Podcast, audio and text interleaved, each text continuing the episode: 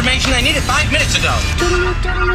This is a My Talk Dirt Alert, an everything entertainment update heard at the top of every hour on My Talk 1071. So, um, what's new in your world? Well, all three men arrested in connection with Mac Miller's death have now been indicted and accused of dealing counterfeit oxycodone that caused the rapper's death. A federal grand jury handed up the indictments of Cameron Pettit, Stephen Walter, and Ryan Reavis in a California federal court.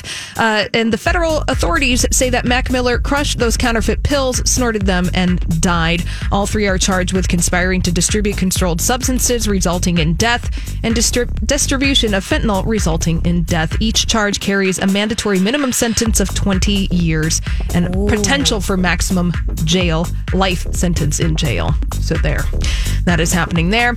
And celebrities, well, they're just like us. They have other celebrity crushes. And Sam Smith is revealing his celebrity crush is Harry Styles, saying he's absolutely sensational. He is. He said, I have seen him recently. He is so fit, like I lose my breath. and Sam Smith also revealed uh, that he had a crush on Shia LaBeouf when he was in high school.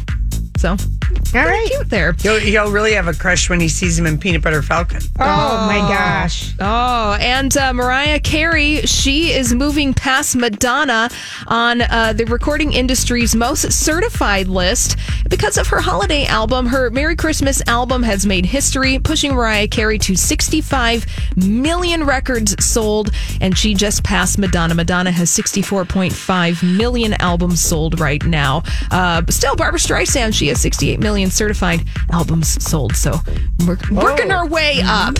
All right, well, that's all the dirt this hour. For more, check out mytalk1071.com or download the MyTalk app.